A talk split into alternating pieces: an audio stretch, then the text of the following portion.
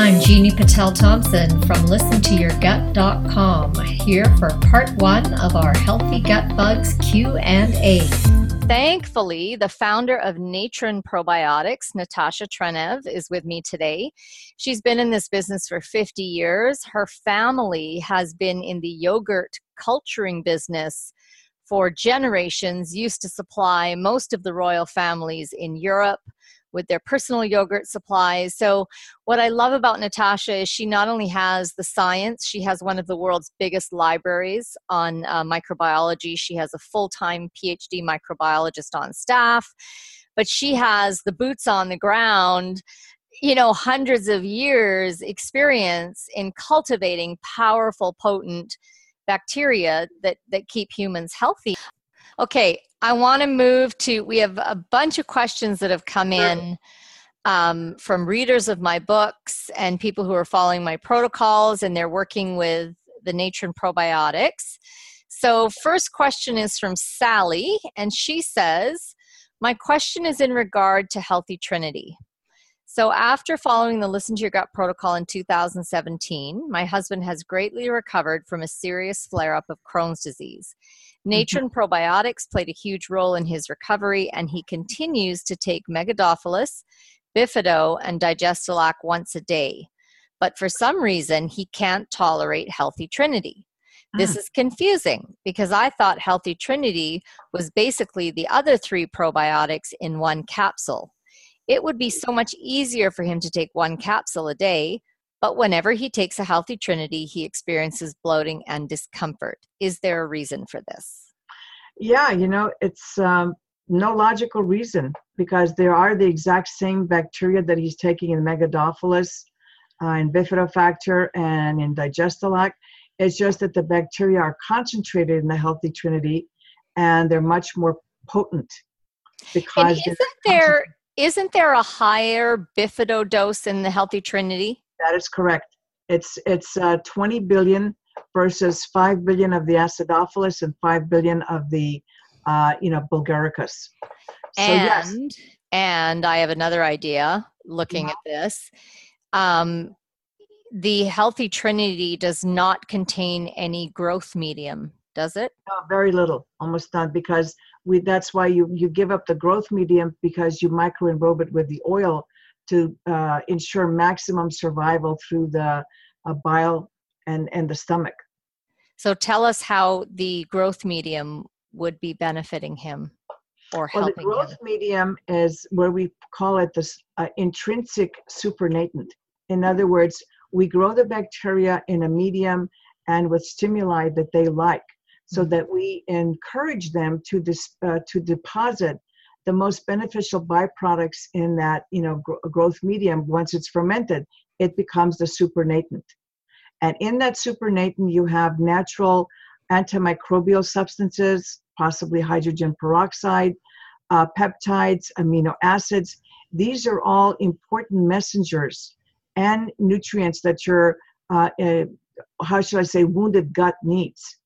And so sorry keep going. Yeah, so, so that's where that's why every one of our products is different as we talked about it before. You can't mix all of this together because here we have the three same microorganisms in a different delivery system and in a in a different combination than he can get in our single strain product and it may be causing him discomfort. I think it's because his body's not ready for the strength of the healthy trinity. Mm-hmm. sometimes people have to work up to the strong. This is even at 30 billion stronger than products in the market that are claiming 200 300 billion because of the way we grow the bacteria and yeah. maintain them. Your bacteria i think are far more potent. Mm-hmm. i mean no question no question. I've seen your facility. Um, okay the other idea that occurs to me because he's taking the powders once a day. So maybe if he took them twice a day and, yes. and did that for three months and then tried the healthy three trinity times a day. remember I, I taught you that you know frequency is also important well he i think he was on if he's on the protocol he was taking it three times a day but it looks like he's dropped now to once a day because he's doing good mm-hmm.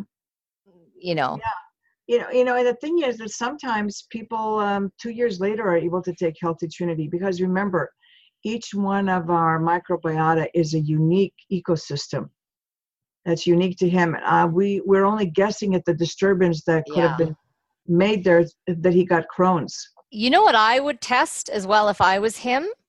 I would take my Mega Bifidodigestilak once a day and then also take the Healthy Trinity on Yes. the same day. I would try doing it that way because maybe the growth medium, like you said, with that supernatant, it's providing him with something that he needs. That's right. So instead of taking either or, try to take both.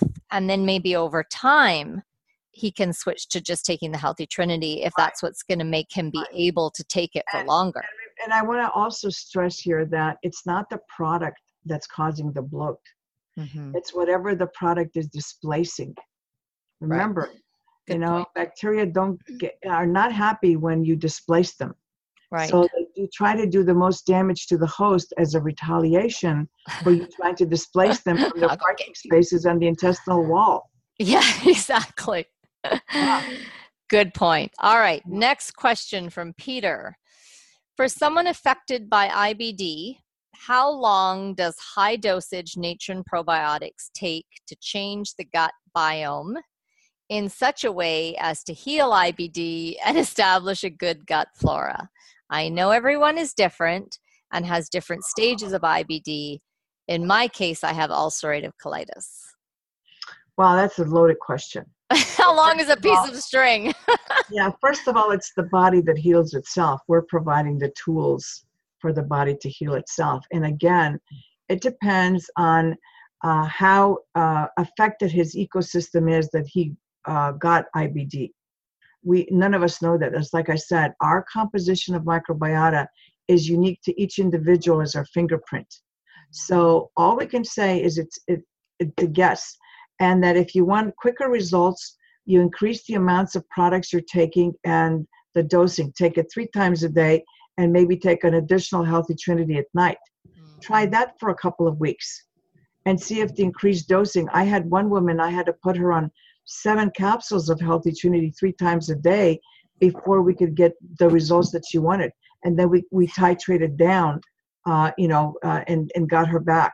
Seven healthy trinity a day? Seven three times a day. Tw- Uh, Yeah. Really? Yes. For how Yeah. many days? uh, she was on for several weeks and you know we we got we got the problem under control she had extensive chemotherapy and radiation oh. she had Oh, multiple problems she was completely burned out she was like close to kicking it. yeah Yeah. yeah Okay, I hear you. All right. Um, someone else named Jeannie, spelled the normal way, wants to know. She's got a number of questions in point form. So, uh, okay, I'm going to read them all first because they all kind of interrelate. Does cooking kill probiotics? At Yes. what temperature or duration do the different strains die? Is there a difference between microwave and stovetop heat? I've read that microwaves kill less bacteria than stoves. For example, in a study of people who got sick from salmonella when food was cooked in the microwave, but those who ate the food on the stovetop did not get sick because the microwave heated the food but didn't kill the bugs. Does it matter if the probiotics are dead when we eat them? I've read that probiotics killed from heat still have many of the same benefits as those that are alive. well another loaded question uh, you remember microwaving heats uh, the product from the inside out and it depends on the bacteria usually bacteria start dying off at 120 degrees fahrenheit it depends on the bacteria it depends on the strain it depends on uh, the species but i would say you know for beneficial bacteria 120 sometimes the not so friendly bacteria will even survive higher Mhm. remember like they tell you when when you cook your chicken make sure it reaches 170 degrees Mhm. unfortunately for us especially the pathogens that evolved can take a lot more heat than than beneficial bacteria remember beneficial bacteria are more benign Right. So i would say if you want to make sure something is cooked and doesn't have any bacteria make cook it stovetop i to this day do not own a microwave in my home for many reasons Me neither. yeah i i just don't think it's a, a useful tool And that's a whole nother seminar we can do someday. Mm-hmm. But I would say cooking is the best way to sterilize your food. And the length of time it, it takes for you to get a result, again, depends on your individual background, your genetic material, how many times you've had antibiotics, uh, what kind of diet were you on before you got sick. All of those are contributing factors that uh, displace um, uh, the beneficial microbiota off the attachment sites of your intestinal wall, and it takes a while for them to be able to establish themselves. Again, how good of a host are you before you can establish? And I would say, first of all, make sure that if you have one of those inflammatory bowel diseases, that you cook your food. Please stop eating raw food. Mm-hmm. That's the one thing I tell people. Your body cannot tolerate the background bacteria that is found in any raw food. And this is one thing I think doctors don't teach their patients. Mm-hmm. And they said, oh, I'm going to kill the enzymes. I said, no, saute it. You don't yeah. sit there and boil your food, you saute it and make yeah. it softer, easier for you to digest. And you know, and I said to people, for God's sake, sit there and chew your food 10 times. Don't just, you know, wolf food in your mouth and swallow it. You need to have, you know, digestion starts in the mouth. Yeah. And then I also tell people uh, take some Digesta-Lac powder or some Megadophilus uh, before you eat. Uh, this is just to help you with the digestion and the breakdown of that food. It doesn't mean you're getting the, the uh, most amount of your probiotics, but it's serving a different function here, much much more like a uh, like a fresh enzyme. Oh, I didn't know that. Yeah. Interesting. So, what about her question about does it matter if the probiotics are dead when we eat them? I've ah, read uh, yes. that probiotics killed from heat still have many of the same benefits as those that are alive. I think you wrote about this in your book, didn't you? Yes, yes. Well, you know, there's many opinions, and you know, when you uh, um, kill the bacteria, it depends how you kill them. Uh, yes, heat. You know, if if you spill the guts of the bacteria, and, the, and those are called lysates and those components it depends if they can be beneficial as to how you kill the bacteria and how much of these components are left uh, in the end. Again you can't just take information out of context and say it's going to kill you. No if you have a product with multi-strain and it sits in a ups truck at 140 degrees and you consume it no that that bacteria is not going to help you. Gotcha. But, yeah the, the, do you understand what i'm saying? Yep yep yeah. i do um, all right. She has some more questions. I'm also wondering whether there's a better way of knowing which strains and dosage are right for each person. I have ulcerative proctitis, which is supposedly much more localized and mild than colitis, but I've never been able to tolerate more than one eighth of a teaspoon of any of the three Natren strains without flaring up. For almost a year, I've taken one eighth of a teaspoon of each of the three every morning and night, I've tried to increase it to a quarter teaspoon several times every few months, and inevitably I get gas, diarrhea, and inflammation as a result. Is it possible that a milder case needs a milder dose? Yeah, it's true, but I would, you know, I love your retention enema advice. I think that she is a prime candidate. That's what I was thinking. A retention enema, mm-hmm. because you know, um, again, it's not the product that's causing uh, the gas and the bloating. It's the displacement yeah. of whatever is in there. Yeah. And as, and as soon as she said gas yeah. diarrhea, I was like, she's getting die off. Yep. Whenever she increases the, the dose. Right.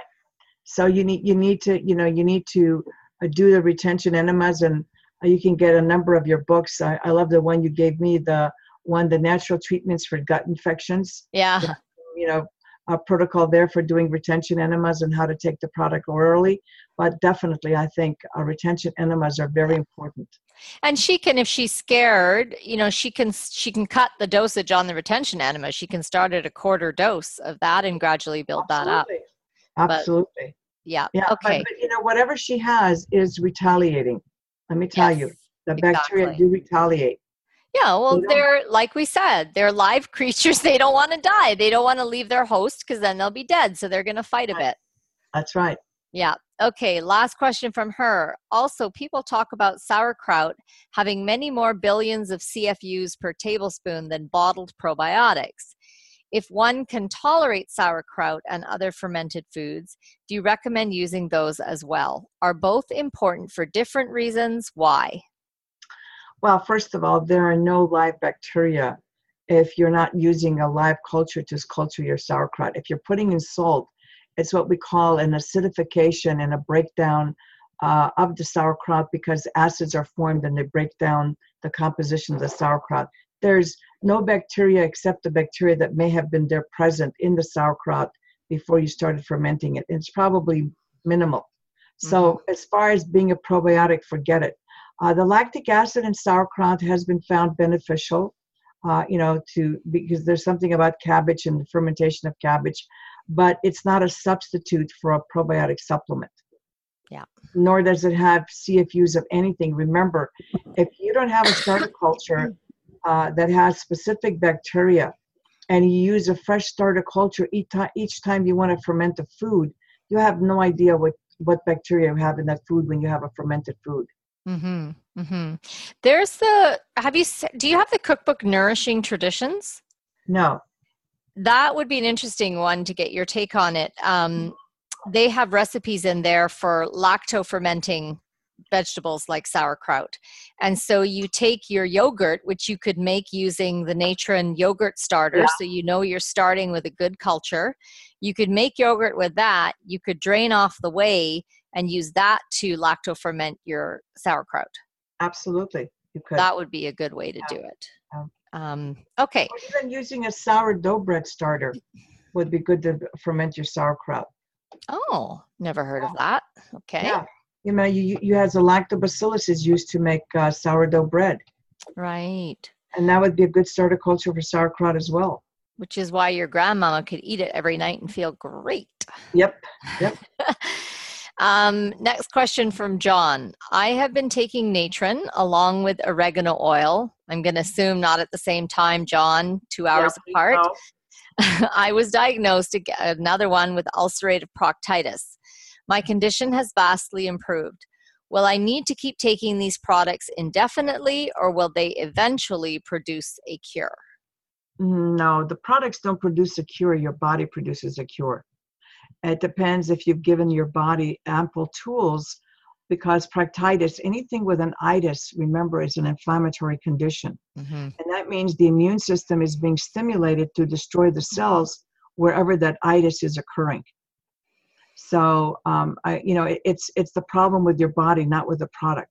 The product is giving your body the tools to heal itself, but yeah. obviously it doesn't have enough of the tools. I would step up the regimen many more times a day and again, if you got proctitis, I would use the retention enema. And I would I would do some I would alternate it with some wild oregano rectally as well. Yes. You know, like do the do the same thing where you're using the wild oregano to kill the pathogen and then you're following it with a high dose probiotic to repopulate. That's now, how you're now, I haven't tried that. I haven't tried the oregano rectally. Does it burn? Uh, you have to really dilute it. You oh. dilute it in uh, organic olive oil, for example. Um, and you would, for rectal administration, you would do at least 10 to 1. So 10 drops of olive oil to one drop of oregano. Yeah, because otherwise you might really have a surprise. yeah, no, you did, did not ever do that. Thank you for thank you for making me state that. Again, I assume people who've read my books know what I'm talking about, but good point. Yeah, you have yeah. to dilute it. Um, you know, it's so interesting. Again, with my horses, I will have a bottle of diluted wild oregano, and my mare, she'd given birth and she tore. And I was like, oh, that needs some, because wild oregano, it, it doesn't just kill all the pathogens, it's anti inflammatory. And it, they use it for wound healing for burn patients. It's a very powerful wound mm-hmm. healer. So I let her smell it and I go, Do you want some on your vulva where you're torn? And she she's like yep. So i just i move her tails and i got it in a spray bottle. So it's gonna shoot it's gonna stay like but diluted. I gave her the dilution and she stood my horses are unhaltered. Everything they do is free choice. And she stood there and let me apply it and then let out a big sigh and moved her bum away. Like that's enough. And she asked me for it two more times and then that's it. And then she was healed. And then i'm giving her the Natren Equidophilus uh-huh. with her feed. So she's getting her wild oregano and she's getting her probiotics. And, you know, it's, it's like creatures are creatures. We all need this same balance of, you know, the different substances. Right. And it's support. funny because whether you're giving it to the horse, the equine flora, or the canine Diplopholis to your dog, once they see right. how good it is for them, they'll line up to want it. They want to take it. And it's interesting because we as humans haven't developed that to know that something is good for us. And now we're incentivized to, to want to take it. Yeah. Yeah. Well, I have to, sorry, Equiflora, you're right. Canine Diplopholis and Equiflora. I have to put the Equiflora inside a metal bin in my tack room because the rats eat the entire tube in one night. they See know they know what's good and they will chew through the plastic to suck out the equiflora. That's interesting. I love it. I know. You're like creatures no. That's right. Okay. Um next question from Annika. I have always had okay, so I'm going to translate because it's it's a bit not quite correct English. Um, is there such a thing as too much probiotics and fermented foods or too long? Can we cause harm by doing too much of a good thing? Or can our bodies become dependent? Natren probiotics have been a major reason that my IBS-C is managed, and I feel worse when I stop taking them. But I worry sometimes that I'm creating a bigger problem in the long term. No, because um, I, I want to remind people that 40% of your dry weight fecal matter is bacteria. And one of the reasons that we age and decline is become because we become a less uh, desirable environment for these bacteria.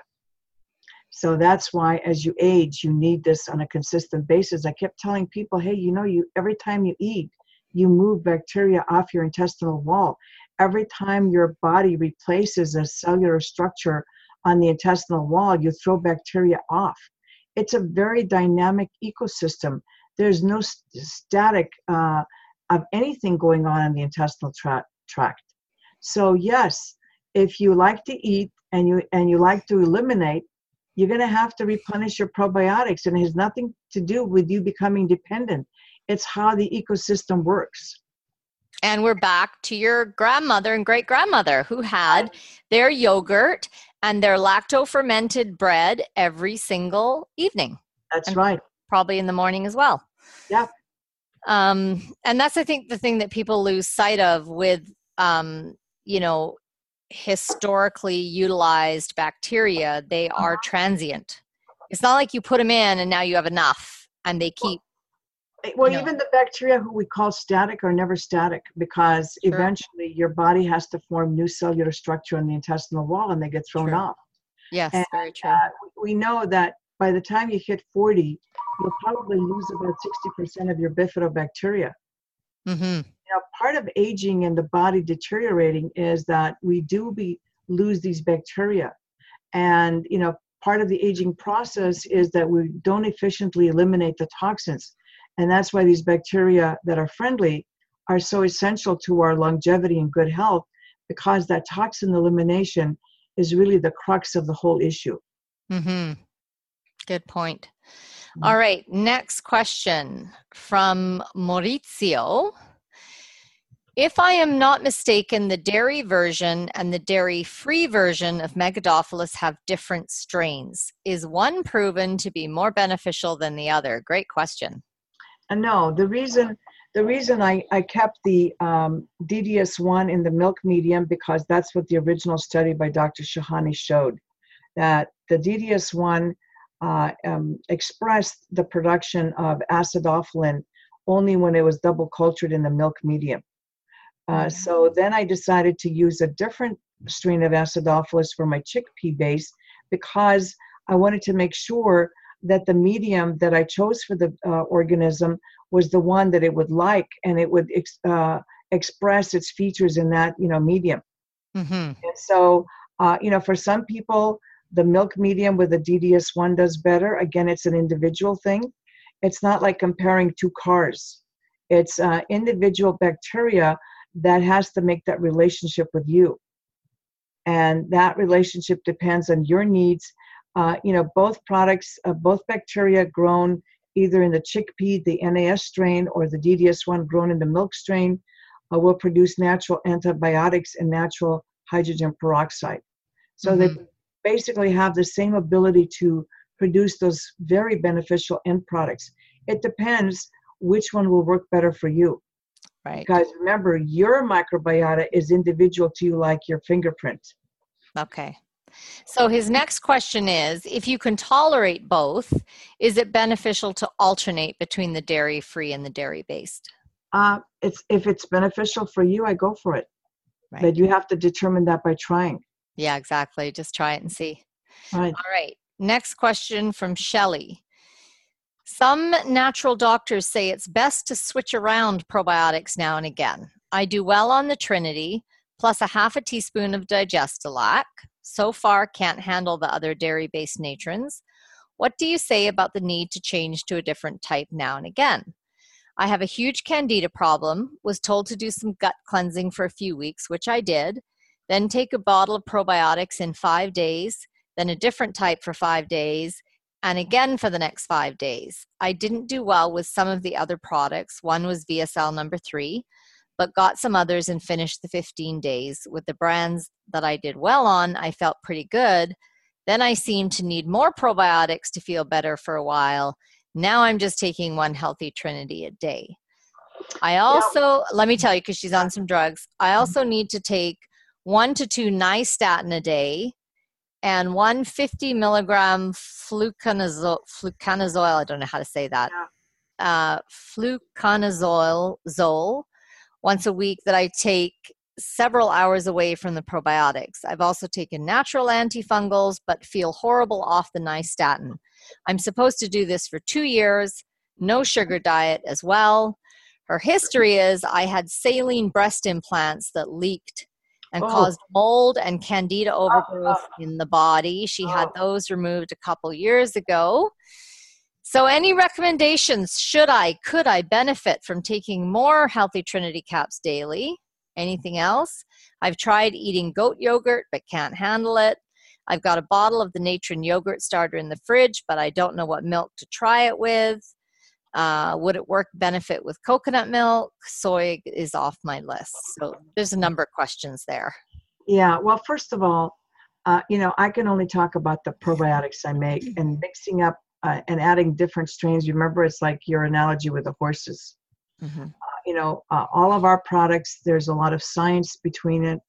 And, you know, whether you have the single strains or the Healthy Trinity, they're designed to work in a probiotic supplementation system uh, taking something you know uh, from another company just upsets any work that you may have done because it's going to upset the balance that you probably worked so hard to create because you're just going to throw like a wild you know card in there and i don't recommend it. Um, you know if she's doing well on the healthy trinity i would try maybe increasing it to uh, once one capsule once to three times a day. And then she could start you know she could take the healthy start and take that before meals and take the healthy trinity after meals. That's a good idea. You know and mix it up you know this is the beauty of our products. You can develop an, a whole strategic program to benefit your needs. Mm-hmm. because what what i'm trying to impress upon everybody the body does its own healing. We're trying to provide the bacteria at the level that your particular uh, you know problem needs in order to give the body the correct tools to heal itself. Very good point. Um, so I, one question is coming to me about Natren um, have you guys thought about adding some more species to your lineup no, I haven't because people always ask me, Are you going to add? And I said, No. For instance, I'll give you an example. I test everything and retest something. I may come up with a children's chewable. Been working on it for about almost a decade. And, uh, you know, the popular uh, strain now that everybody talks about is Lactobacillus plantarum. Mm-hmm. And, you know, in the old days, that was considered a silage organism. People would use it in their silages to prevent candida growth or you know uh, fungal toxin growth like silage for cows you mean silage yeah right yeah okay or silage for wheat uh, whatever you know wheat is prone to you know, uh, mold growth and the production of very uh, bad toxins for human beings. Right when they store it in in the Yeah, yeah. grain things. Those big, the big grain silages. Yeah.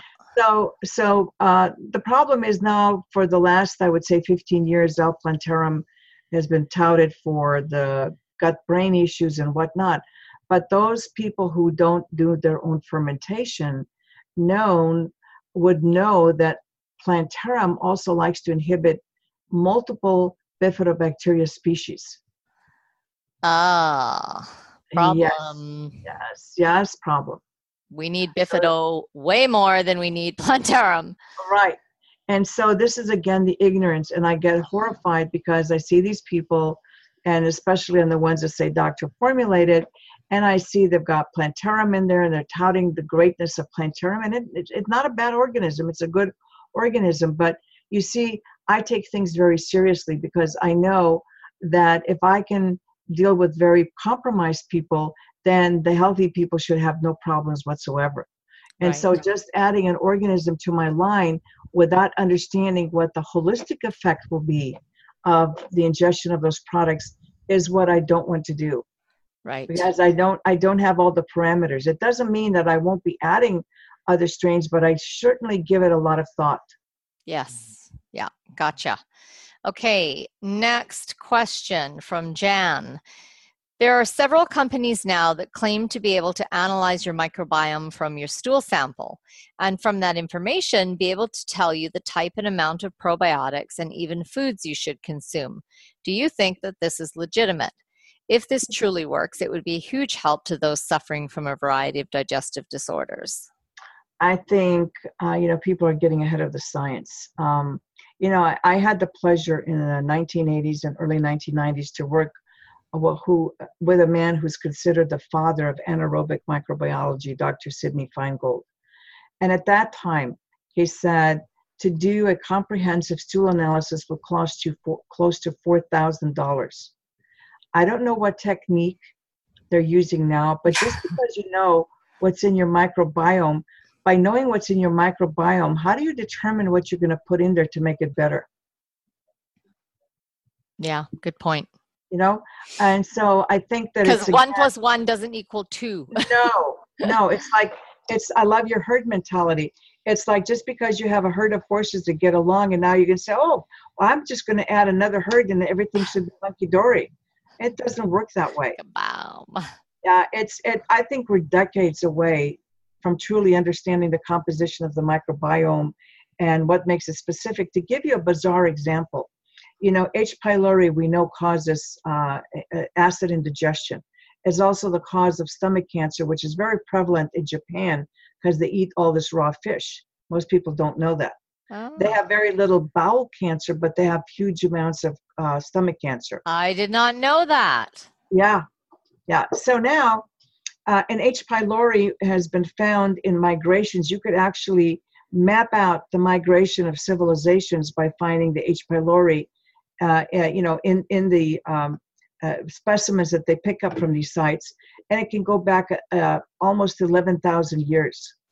Okay, so now, what the fascination comes in that if you have a problem with an overgrowth of H. pylori and you try to eliminate all of it, they have found that when you eliminate all of your H. pylori, it predisposes your body to gaining weight. Hmm. Yeah. So we're back to we're back to where everybody thought Candida albicans was Yes. evil, and it's like, no, you need a certain amount. It's the overgrowth that's the problem. Exactly. Exactly. And that's where I said that we can't be like children playing with an erector set with nitroglycerin. Yeah. We can't make arbitrary decisions based on what we know. It's a very complex issue. And you're trying, that's why I say to people, you know, when you're trying to eradicate H. pylori, it's much better to do it with a probiotic than to go into a triple antibiotic therapy and take Pepto Bismol and you still never get rid of all of it, but you don't know how you're altering your system.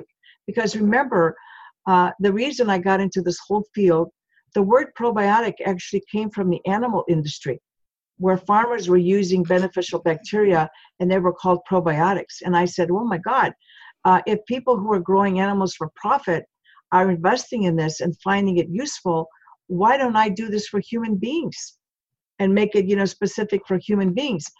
Also in that era, and I think it's still prevalent now, antibiotics are giving are given prophylactically to animals.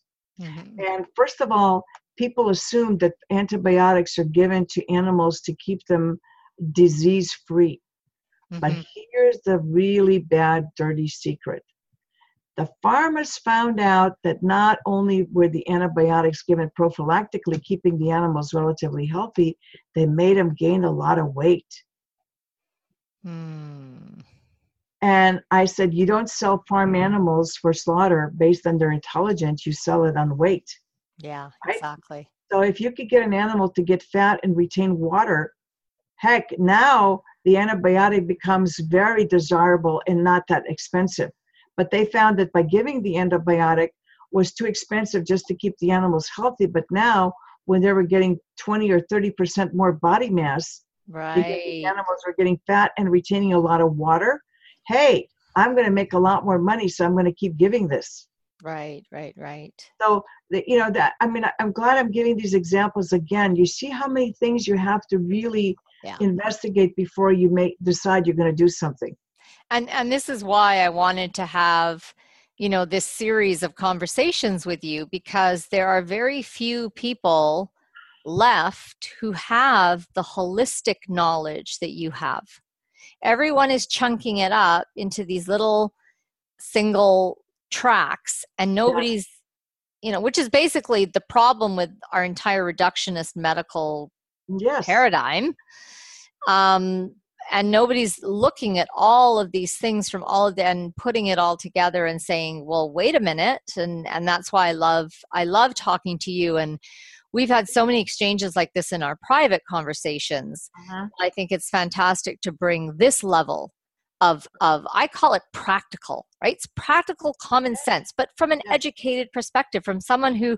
reads wildly widely and has a lot of you know indigenous heritage type knowledge and then pull it all into one and say well but there's this and there's this and there's this not just whatever the latest fad or trend is going off on.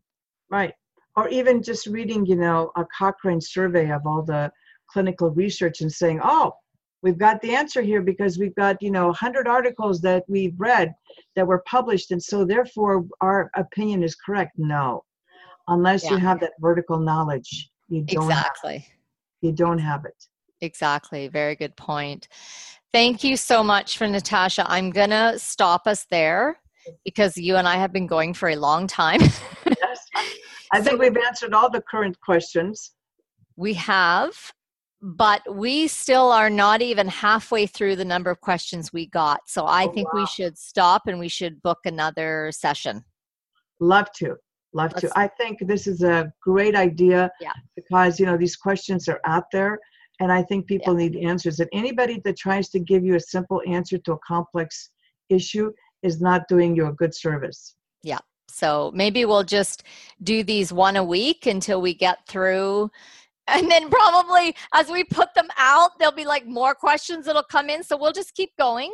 Yes. let's just keep going. Let's do one a week till we can get to because again like i think the the real key of this is that we're not promoting products here we're not selling no. we're we're promoting this holistic information around the microbiome and around how these incredibly intelligent creatures behave and move through the world. These creatures that were here before we arrived and will be here after we're gone.